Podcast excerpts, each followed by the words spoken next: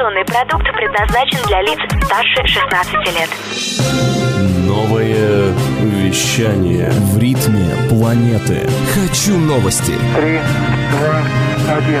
Теплые новости.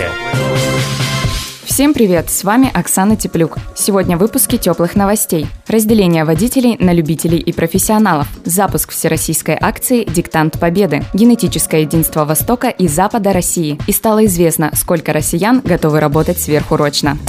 Минтранс России предложил разделить водителей на любителей и профессионалов, сообщает ТАСС. Подготовку любителей планируется вывести за рамки законодательства об образовании. В результате обучения в автошколе не будет считаться образовательным процессом. При этом процедура сдачи экзамена на права не изменится, но получившие права граждане будут оставаться любителями. Профессионалам для работы на перевозках грузов или пассажиров придется пройти курсы повышения квалификации. Документ, разрешающий профессиональную деятельность, будет выдаваться водителям сроком на пять лет. Отмечается, что что положения законопроекта не будут распространяться на водителей пожарной охраны, скорой медицинской помощи, аварийно-спасательных служб и вооруженных сил России.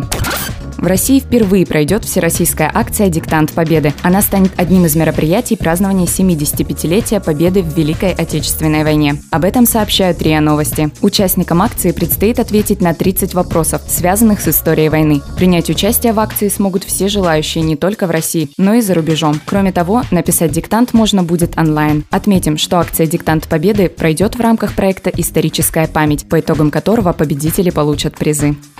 Ученые обнаружили, что жители Пскова, Великого Новгорода и Якутии были одним народом. Об этом пишут российские и зарубежные ученые в журнале Genomics. Специалисты проанализировали более двухсот шестидесяти геномов представителей разных популяций России и обнаружили, что предки современных жителей Пскова, Новгорода и Якутии входили в одну популяцию численностью не больше двух тысяч человек. Ученые предполагают, что такие исследования могут понять, какие генетические болезни чаще встречаются среди разных народов России, что станет основой медицины будущего.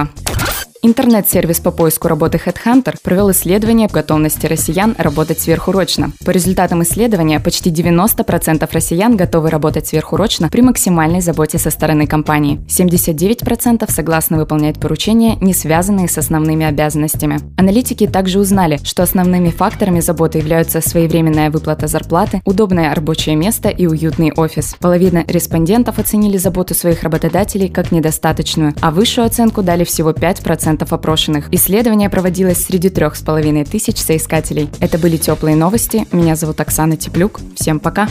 Новое вещание. Теплые новости.